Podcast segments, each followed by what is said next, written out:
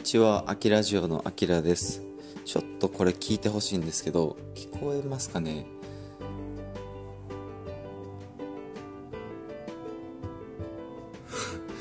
急に始まったんですけども、実はですね、僕、仕事でマレーシアに来ました。ちょっと久しぶりの更新すぎて、いきなり何を言ってんねんって感じかもしれないんですけども、今はですね、マレーシアからお届けしてます。っていうのが、ちょっと更新が空いてしまった理由の一つで、実はマレーシアに渡航するまでの結構準備みたいなのにすごい追われてまして、約 3,4 ヶ月ぐらいぶりの更新となっております。もし、僕の秋ラジオの放送をちょっと楽しみに待っていてくれた方がいらっしゃったら、大好きですし、ごめんなさいってちょっと謝りたいと思います。で、この後ろでですね、あーって言ってるお経みたいなやつなんですけど、マレーシアってイスラム教の国家でして、1日に3回ぐらいかな、なんかこの大音量でお経みたいなのが流れ出すんですよ。で、まあ人によったら、この、なんていうんですかね、神殿、日本語で言う神殿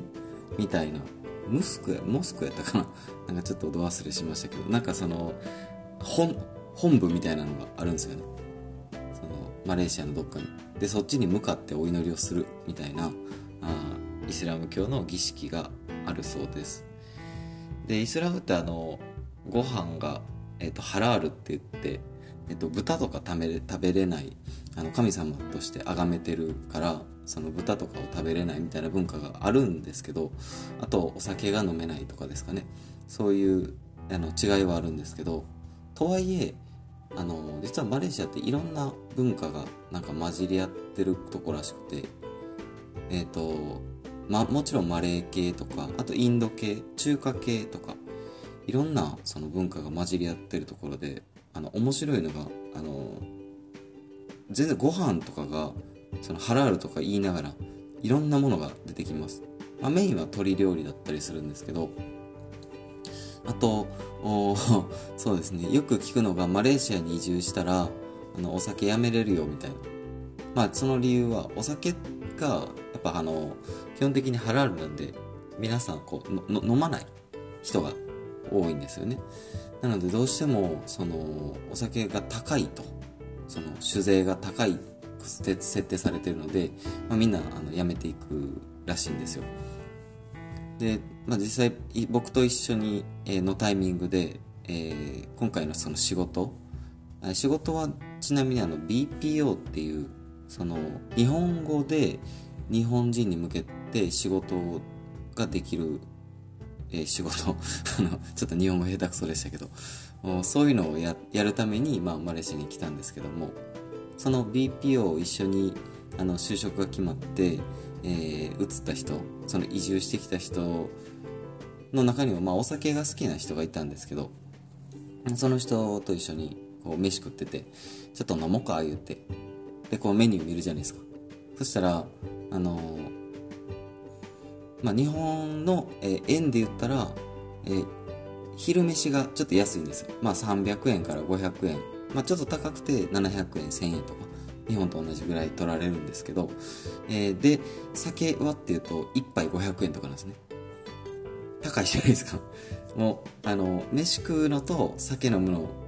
同じぐらいみたいな。酒1杯でランチ食えるみたいな感覚だったりするので、お酒は高級品ですねってことで、普通は、ちょっと控えようかってなるんです。だけど、とはいえ、じゃあ日本でビール1杯500円って言われたら、ちょっと高いかなぐらいじゃないですか。やし、マレーシアのなんかお酒みたいな、ちょっとローカルなお酒やったら、何倍だったかな、この間なんかアップルチューハイ、なんかチューハイみたいなのを買ってみて、でそれでそれがね、1杯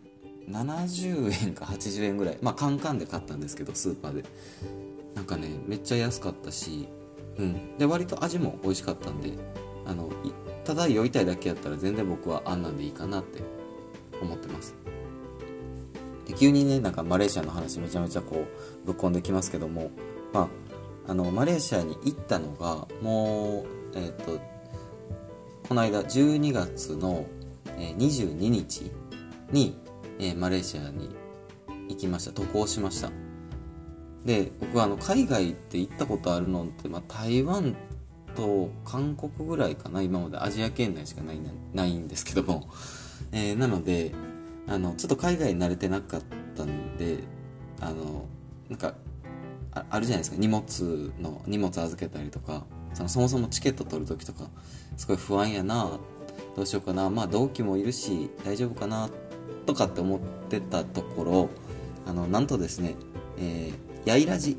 の、僕がいつも本当に日本でお世話になっていたヤイラジのお二人、うまやんさん、一服さんがですね、僕を空港までなんていうんですか、送るためにわざわざ、しかもお仕事だったんですよね、うまやんさんなのにもかかわらず、なんと空港まで来ていただくというね、本当に愛されてたんだなと思います。まあ、過去形じゃないことを願いますけども、マレーシア行ってもですね、まあ永住するわけではないので、いつか日本に帰るかとは思いますし、まあ、とりあえず1年間はね、BPO っていう、なんていうんですかね、日本でいうリクルートみたいなポジションなんですかね、なんか日本語で仕事ができる、仕事を斡旋してるなんかポジションのとこって、まあ、最低1年ぐらいいなきゃいけないみたいなんで、まあ、1年は最低ここにいるのかなと思いますけども。で、うまやさんからですね、急にこれワンダーさんから選別もらってるからって、あとね、もう一人まあ、S さん、S さんとも、S さんからも選別をもらってるから、これはいって言って渡されたんですよ。で、なんかこう、まあその後でね、しかもワンダーさんからちょっと今日お見送り行けなくてごめんねって言われたんですけど、いやみたいな、めっちゃありがたくて、で中身はって言ったら、ワンダーさんは爪切りでした。まあなんでかって言ったら、まあ、僕ねギターとかやるし、で結構本当にね、爪切りって普段1個しか持ってなかったんですけど、ギターに1個入れときたいなと思ってたんですよ、ちょうど。もうね、さすがワンダー兄やんって感じでね、ワンダーさんってあれですよ、絶負けのワンダーさんですよね、から選別をいただきまして、あと S さんからはあれです、沖縄行った時に買ってきてくれたシーサーのお守りをいただきました。お守りって置物なんですけど、それもね、今は2週間ちょっとホテルに滞在して、でそこからマレーシアで家を決めてみたいなスケジュールなんですけど、なので今はホテルからなんていうんですかね、仕事に通ったりしてます。なのでホテルのちょっと部屋のこう角っちょに、シーサーとか置いて、S さんの選別に守られながらですね、今マレーシアの生活をしているって感じですね。はい。で、まあ僕のこと知ってくれてるというか、まあ知ってくれてる人しか聞いてくれてないと思うんですけど、バッシュラインどうすんのって話だと思います。バッシュラインっていうのは僕がやってる沖縄系の音楽ユニットなんですけど、実はですね、バッシュラインの相方のアグニ君、それからまあマネージャーやってくれてる奥さんの、名前言っていいんですかね、ケイちゃんって今言いそうな時、まあ悲しいがですね、実はあともう一人お客さんもね含めて送別会みたいなのをやってくれたんですよね。まあ、でその時はそこまでなんかどうするみたいな話もなく、ただこう楽しく送り出していただいて、でね、なんか後々聞いたんですけども、なんかアグニ君は僕としか組む気がないっていうかっこいいことをね、なんかどっかで言ったか言ってないのか、ちょっと風の噂で聞きました。ということで、まあ日本に帰ったらなのか、それとも今こういう時代なんで、もしかしたらリモートでなんかやるのかわかんないですけど、僕も別に音楽をやめるとかそういうのじゃないので、引き続きですね、やっていこうかなと思います。一応ね、マレーシアにはギター持ってったんですよ。ね、たくさん生活用品を持っていかなきゃいけないこの状況で、ギターを最初にまず持ってって、あと実はマレーシアで暇やろなと思って録音機材も買ったんで、今後多分録音機材とかも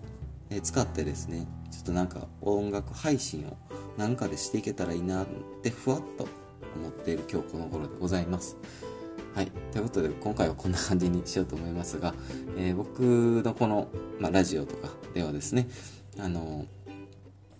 多分マレーシアの生活とかについてとかが多くなるかもしれないですが、過去にはですね、音楽ブログとかもやってたりして、で一応今多分今後はですね、インスタがメインになるかな。インスタでちょっとその時の写真とかを共有させていただけたらななんて思っております。よかったらですね、また聞いてやってください。最後までありがとうございました。あきラジオでした。